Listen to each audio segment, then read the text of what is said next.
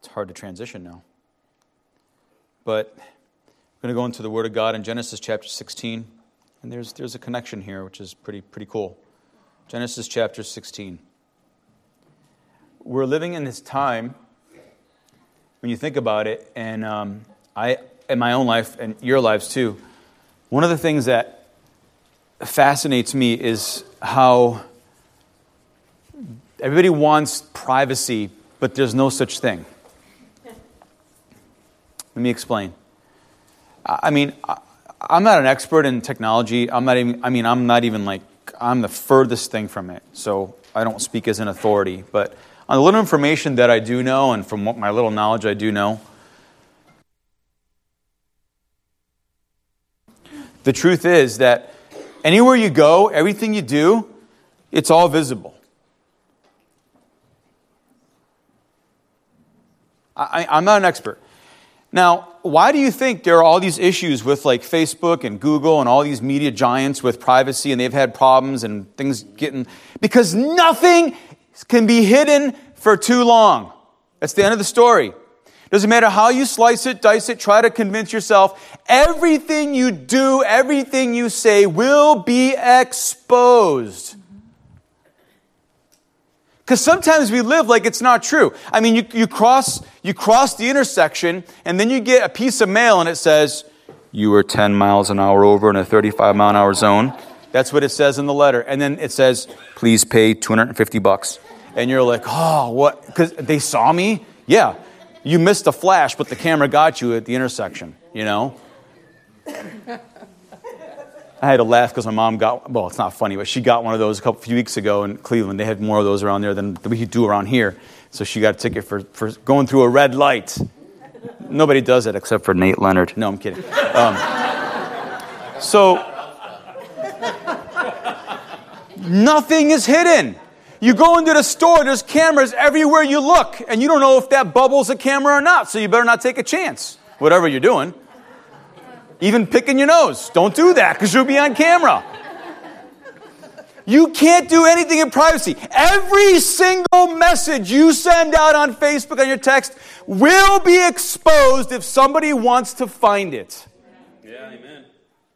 End of story. I, I mean, I'm not an expert. You can correct me if I'm wrong, but I think I'm pretty right. Things come out years later. They'll dig through it. They'll find the documents. They'll find the font, the script, the encrypted, whatever you had, whatever you were doing, your code words. They'll find out what you said and what you were up to if they really want to. Nothing is hidden. And that's what we, we, live now. Everywhere you go, you're seen. Everywhere, anywhere. There's cameras, there's technology, people hear you, people record things, there's people taking videos of stuff. You can't, nothing is private. My point is, we live in such a world where there is nothing hidden, and yet we struggle. And if you're a Christian, even as a Christian, but, but especially for those, if you're not a Christian, you think, well, I can't believe in this God, and that's fine. You have a, you have, you have a faith thing, and you, your faith is there is no God. That's what you believe, right? But, but we have, we have a hard time believing that there's this God, even as Christians, that sees us all the time.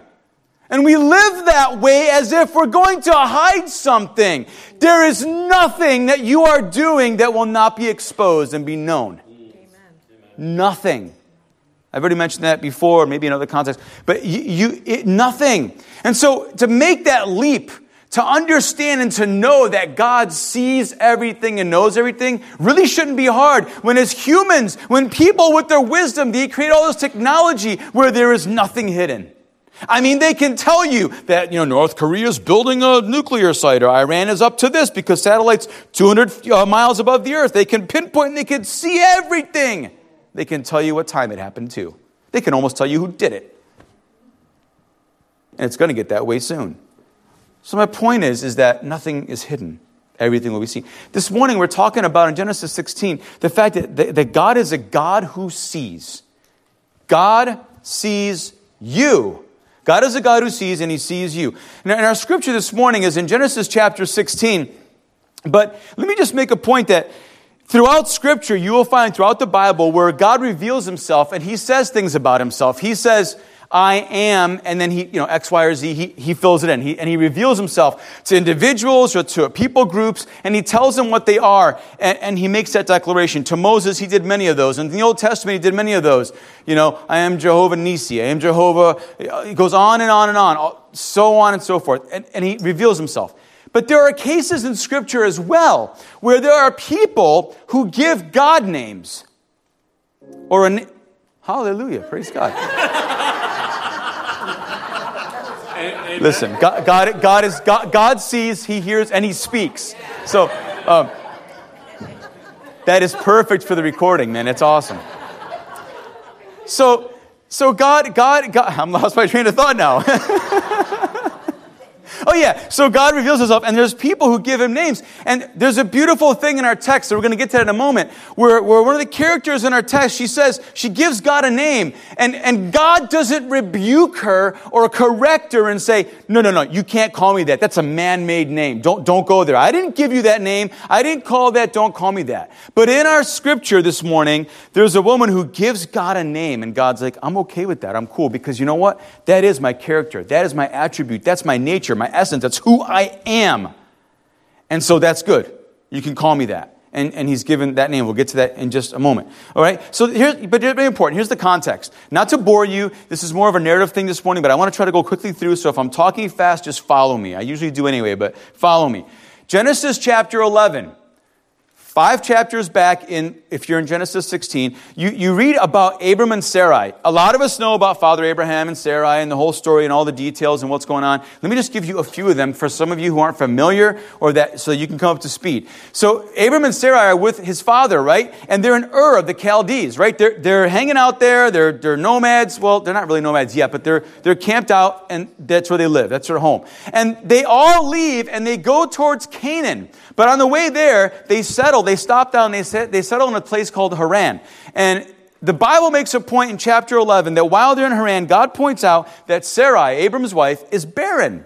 Now, that's a really, really big deal. Without getting into details, in that culture, in that time, it's still a big deal today, right? I mean, it, it's a huge deal for a woman to not be able to, to conceive or to have a baby or a child or a couple. And that whole, that whole thing, it's a big deal. But in other cultures in our world, even now, it's a much bigger deal than it is even here in our country in the West. In the West, that whole thing, we've kind of learned to deal with it, but that's, that's a whole other discussion, right? But it's a big deal.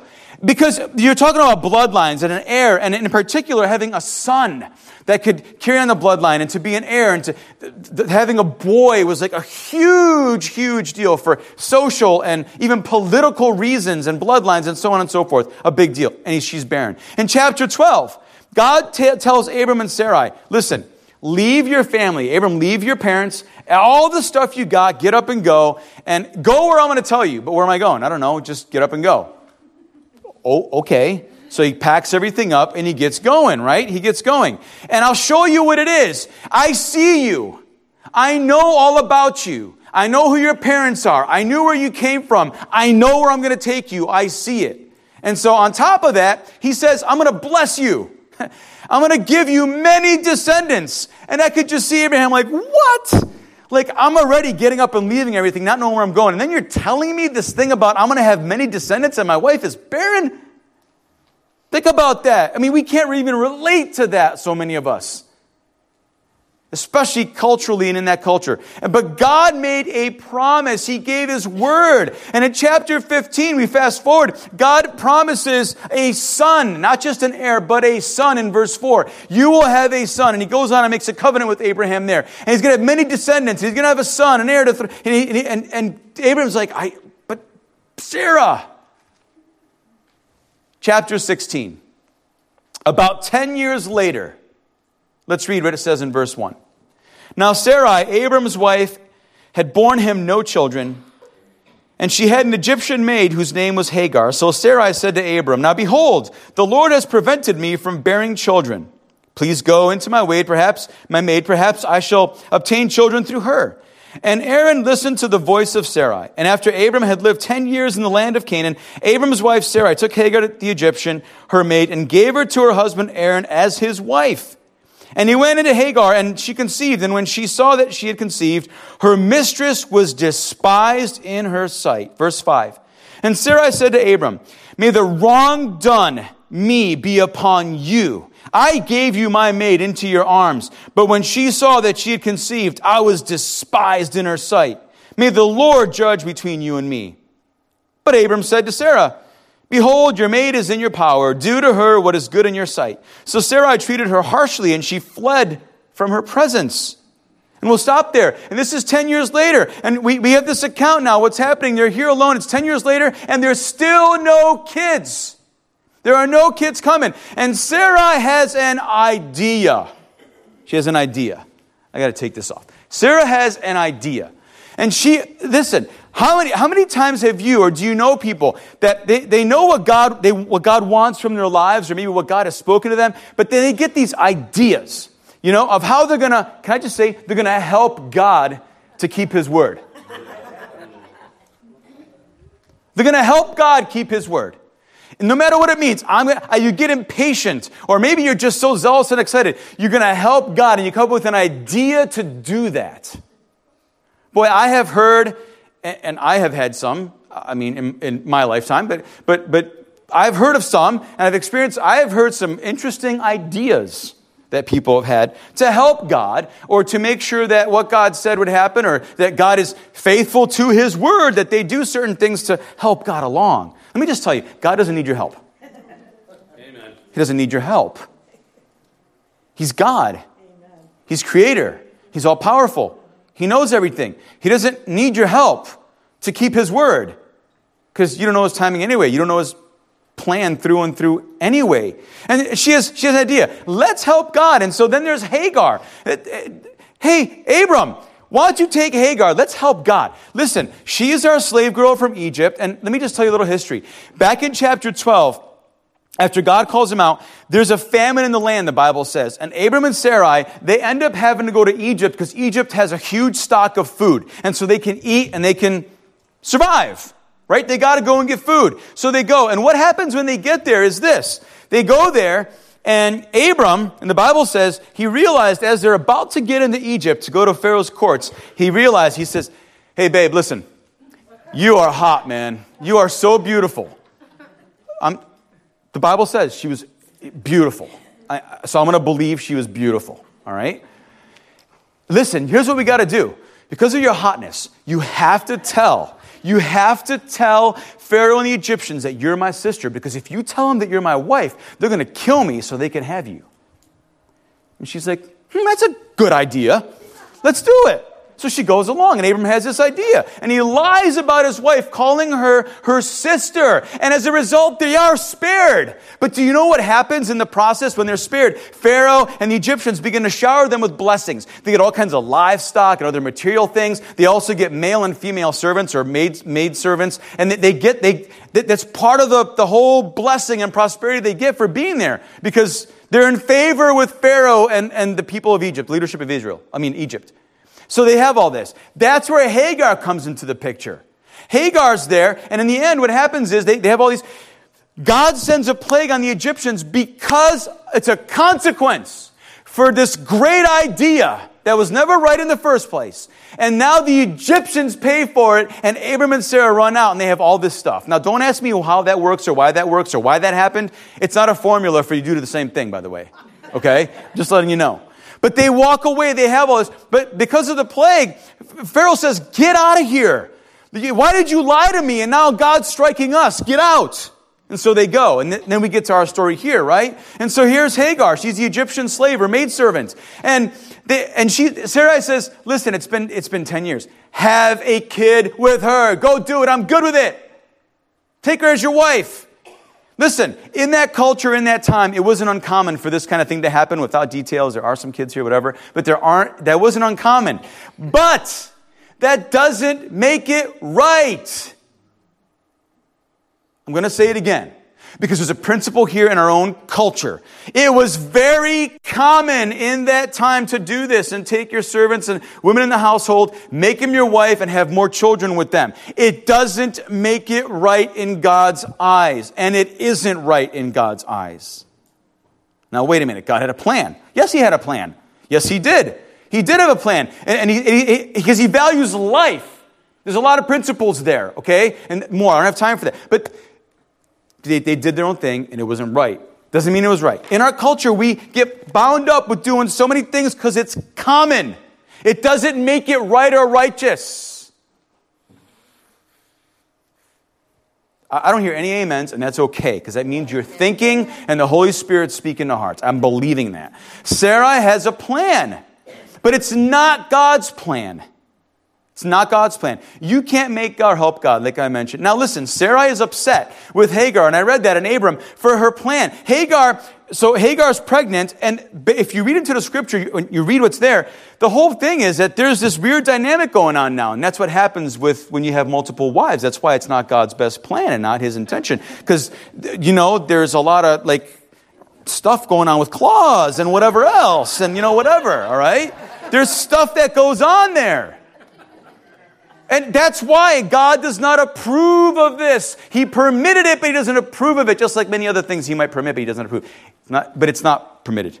Just so you know, okay? They're doing their own thing, idea. And Sarah is upset with Hagar because Hagar is, is guilty too because she's like, ha ha, I'm pregnant. Abraham got me pregnant. You know, whatever. You're not, ha ha. I mean, I'm, I'm playing it up, but you know what? That is exactly what happened. I don't know the details, and I can't, I'm not going to uh, read too much into it. But she was despising her because she's rubbing it in. And there's a weird dynamic there. Look, I'm carrying Abram's child, you're not. You know, stuff like that. That's happening. And it gets so bad that, that Sarai's had enough of Hagar and she's frustrated and she wants to do something about it. And Abram says, Well, I don't know what to do, uh, you know, like any husband does with that their wife. Anyway, I don't know what to do. You want you decide, and it's in the power is in your hand. You decide what to do. Lack of lack of lack of leadership in the home. That's there's a lot of principles here, right? Uh, you, you do what you want. And she says, you know what? Get her out. Get her out. You know how she did it? She treated her like garbage. She started to treat her harshly, meanly, doing things that were uncalled for, probably even maybe physically, the psychological, emotional warfare, the things that went on, the persecution, the torturing. And finally it got so bad that Hagar said, I've got to get out of here. She did it on her own accord because Sarah made her do it because of her treatment of her. And she's like, I'm out of here. So she runs into the desert and she runs away. And you know what? She goes in that desert. And let me just throw a point out here as we read this morning. Sometimes when we find ourselves in the desert or in the wilderness or all alone in that place and we don't, and sometimes it's not even our fault, although she had something to do with it too. I get it. But she's out there and she's alone and, and isolated and wondering. And, and isn't that where God meets us? When you get to that place and you're in the low place and you're all alone and God meets you there. And he finds you there because he sees you and he knows where you're at. And you know what? Isn't that where we find true healing sometimes? When it's all alone, it's just us and God. We have nothing else to go to. We run out of ideas and we realize how foolish we are for the way we're living or what we're doing. Amen. Isn't that where God meets us? Isn't that when we're empty and we're, we're hurt and we're losing hope? And that's where God meets us. Verse 7 and 8, let's pick up there. In verse 7 and 8, it says, Now the angel of the Lord found her by a spring of water. This is after she leaves, right? She runs away. Found her by a spring of water in the wilderness, by the spring on the way to Shur. And he said, Hagar, Sarai's maid, where have you come from and where are you going? And she said, I am fleeing from the presence of my mistress Sarai. I'll stop there for now. Running away from Sarai, she is so horrible to her she runs away. And, and, this is so powerful because even in that low place when we get there, when we have as much to do with it, or, or if it's not even our fault, we find ourselves in this place, there are these two powerful questions that the Lord, it's actually, it's believed this is actually God Himself. He comes. He comes and He's speaking to Hagar and He asks these questions. The angel asks two questions. Where have you come from? And then where are you going? Can I, can I phrase it a different way? Basically, what the angel, what the Lord is saying to Hagar is, What are you running away from? And, and what's your plan? What are you running away from? And what are you going to do? Like, what's your plan? Like, if you're running, what, what's going what's to happen? Where are you going to go? And she's saying, Listen, I, am basically, it's because of, it's because of Sarai. She's running from Sarai, and the angel says something. He says, Go back and submit. Why? Because I'm working. I'm doing something. I see the situation. Go back and sub- submit. It's the right thing to do. Because it's not resolved what was going on there. Can I just say something? That if you're a runner, and there's a lot of runners in this room, there's a lot of runners in Christianity, a lot of runners in this world, and all they do is run, run, run, run, run. If you do not resolve conflicts in one environment and context, and you try to change your environment and context, you will still have the same issue to deal with. And you're going to run for the rest of your life and you're going to be tired and weary and you're going to miss out on everything God has for you because all you are is a runner. Amen. It's all you're doing. I don't mean this harshly, but if you want to do that, have fun. That's all I'm saying. It doesn't work. It's miserable. It's frustrating. Where have you come from? What are you running from? What's your plan? Where are you going now? Okay, so you're here. So now what? You're out here alone. Angel says, go back and submit. God wants you to go back and make things right. Make things right. As much as it is possible within your power, and with God's help, you can do this. You make things right. Go back and submit. It might not be a person. It might be a situation. It might be something that's financial. It might be something that you fill in the blank. You got to go back and submit. You got to make it right. Because at some point, you're going to have to address that in your life anyway. And God wants you to do it now. Go back. And then he says, Go back. And he promises, You'll have this child. It won't be easy, but I see you. I know you, and I know your situation. And this is the. This is the amazing thing about this whole story is that God reveals himself to an Egyptian slave girl. And you have to understand something. Now, I know she's been with Abram and Sarah for a while, but she comes from a lifetime of pagan worship and idolatry and worshiping false gods. They're not, they're, they're not even gods. They're just made up. And she's worshiping these carved images and it's all tangible items this whole time. And then she has this encounter with God and God speaks and they, it just, reminds me of what the psalmist wrote in Psalm 135, where these, these people that don't serve the living God, they have these graven images. They have eyes they can't see. They have ears they can't smell. They have ears they can't hear. They have mouths they can't speak. They have feet they can't walk. They have hands they can't touch. They can't do anything. They're dead. They're, they're nothing. And that's what she came from. And then the living God comes to her and he speaks to her and says, go back and submit. And I got a plan. You're going to have this kid. It's not going to be easy, but I'm with you and I see you. And that God would reveal himself to this individual individual who has been worshiping graven images. And now the living God appears and she says, Whoa, I can't believe you're the, you're El Roi. You're the God who sees me. And you've spoken to me and you've allowed me to live, is what she's saying. And you've been, I've encountered you and I know you're real and thank you and you see me and you, you know me and you have a plan for me. Man, if God can reveal himself to her, he can reveal himself to anyone. And when the voice of God speaks, Hagar is in awe. El Roi, you're the God who sees me.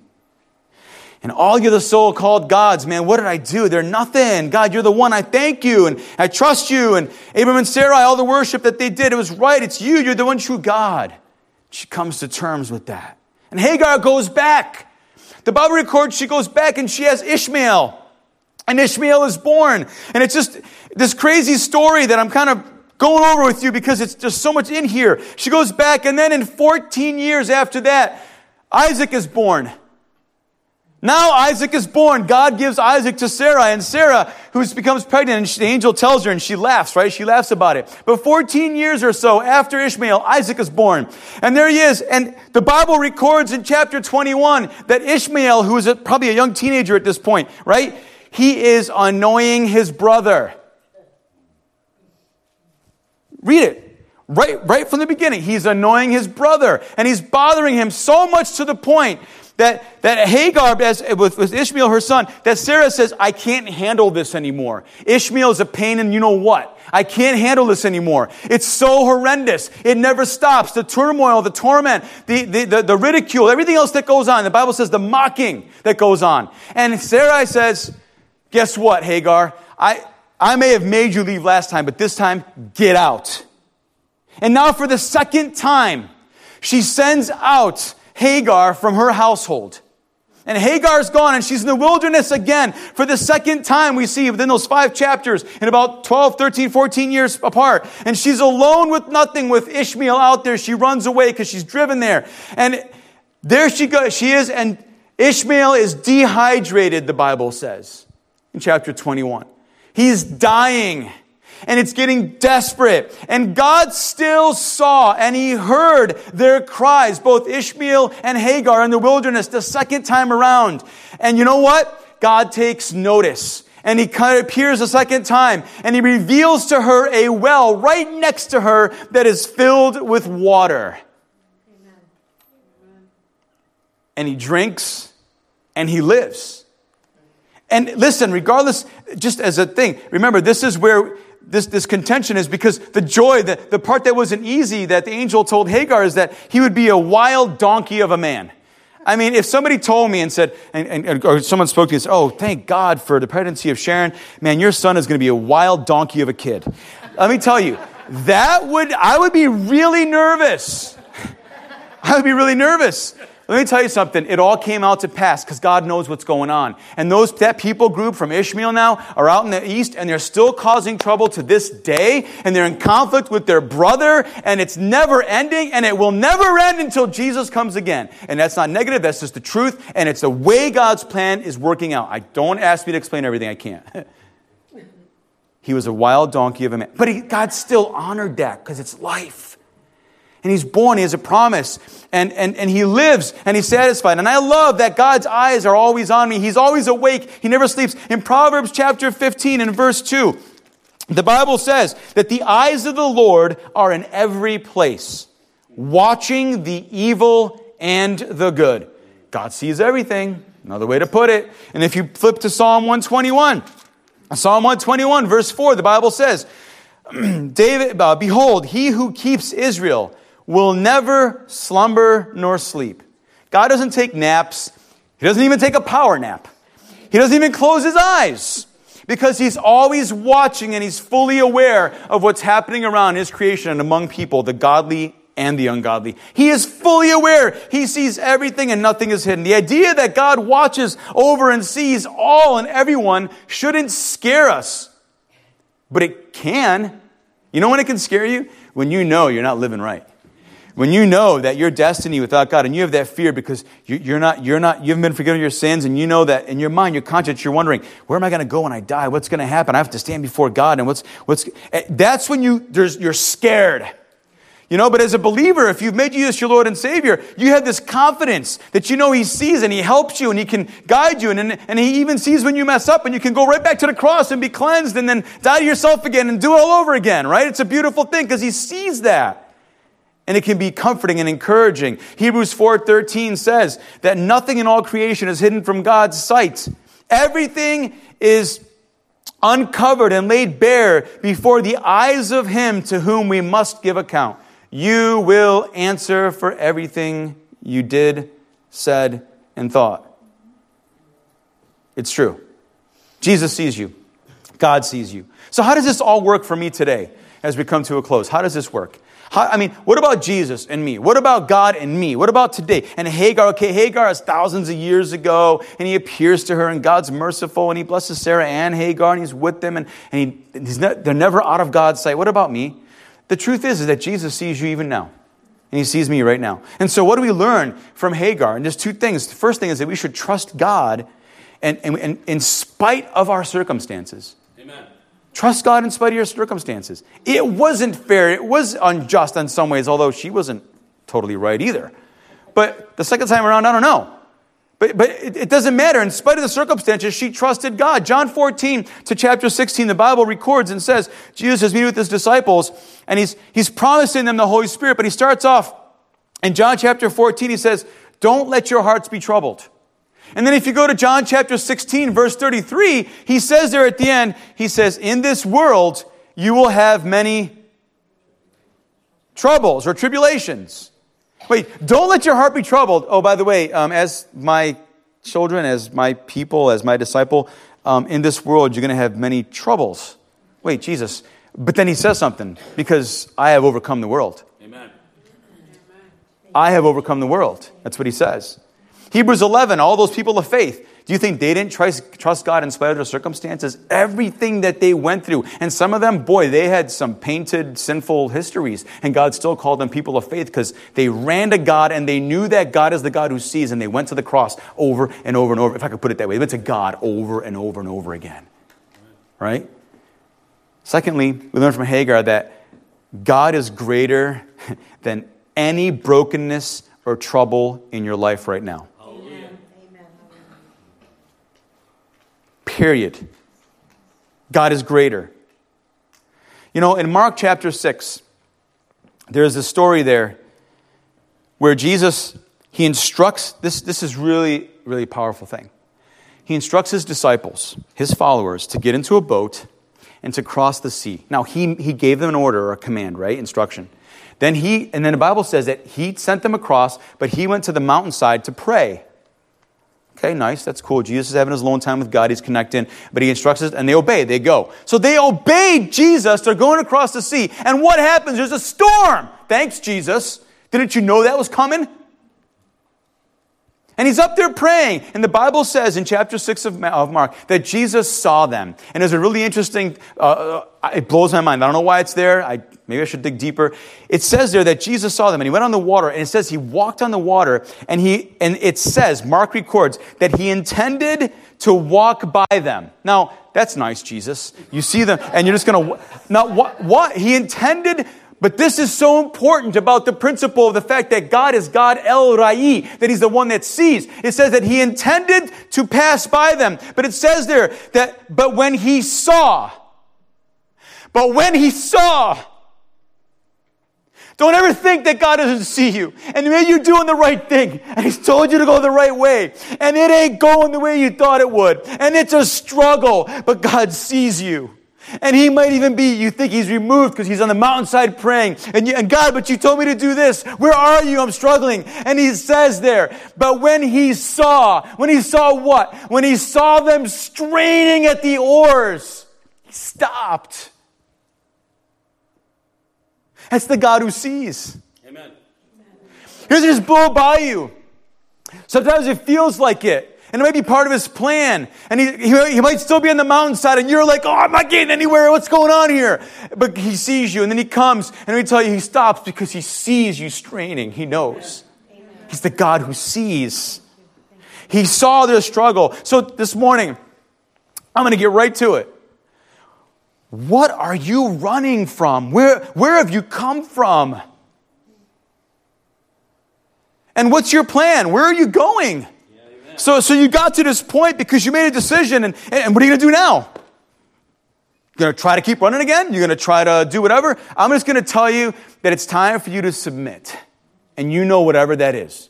Doesn't even mean that you go back to, to, to Sarah. It could mean whatever. But you go resolve that thing by the grace of God and by the power of the Spirit, and you make it right. You resolve that conflict. And you know what? Maybe in 14 years, like Hagar, it might happen again, where now she drives you out. God still sees you. Amen. God still sees you. And I am not backing down on that. It's the truth. God sees you.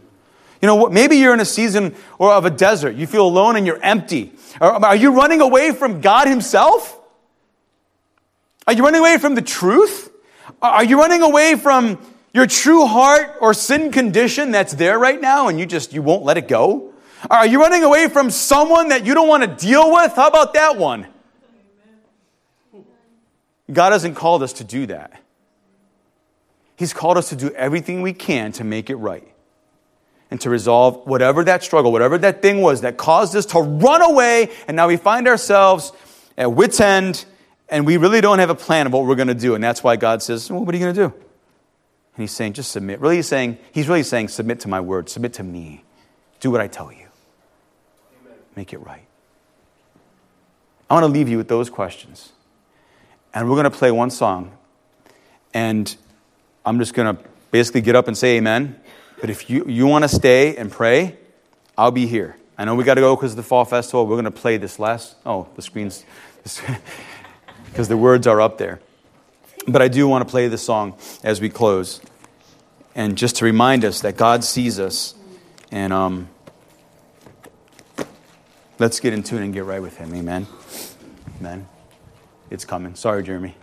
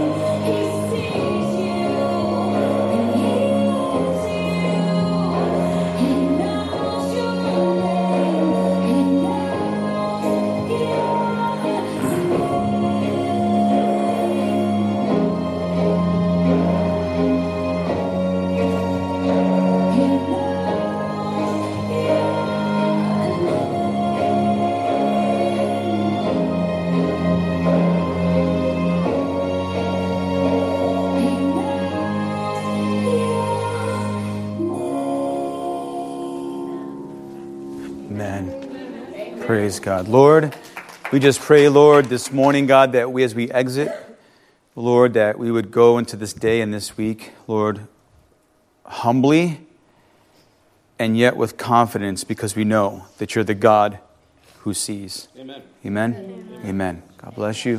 If you want to stay and pray, you're more than welcome, but I understand we need to get to the, the festival. Amen. God bless you. He's the God who sees.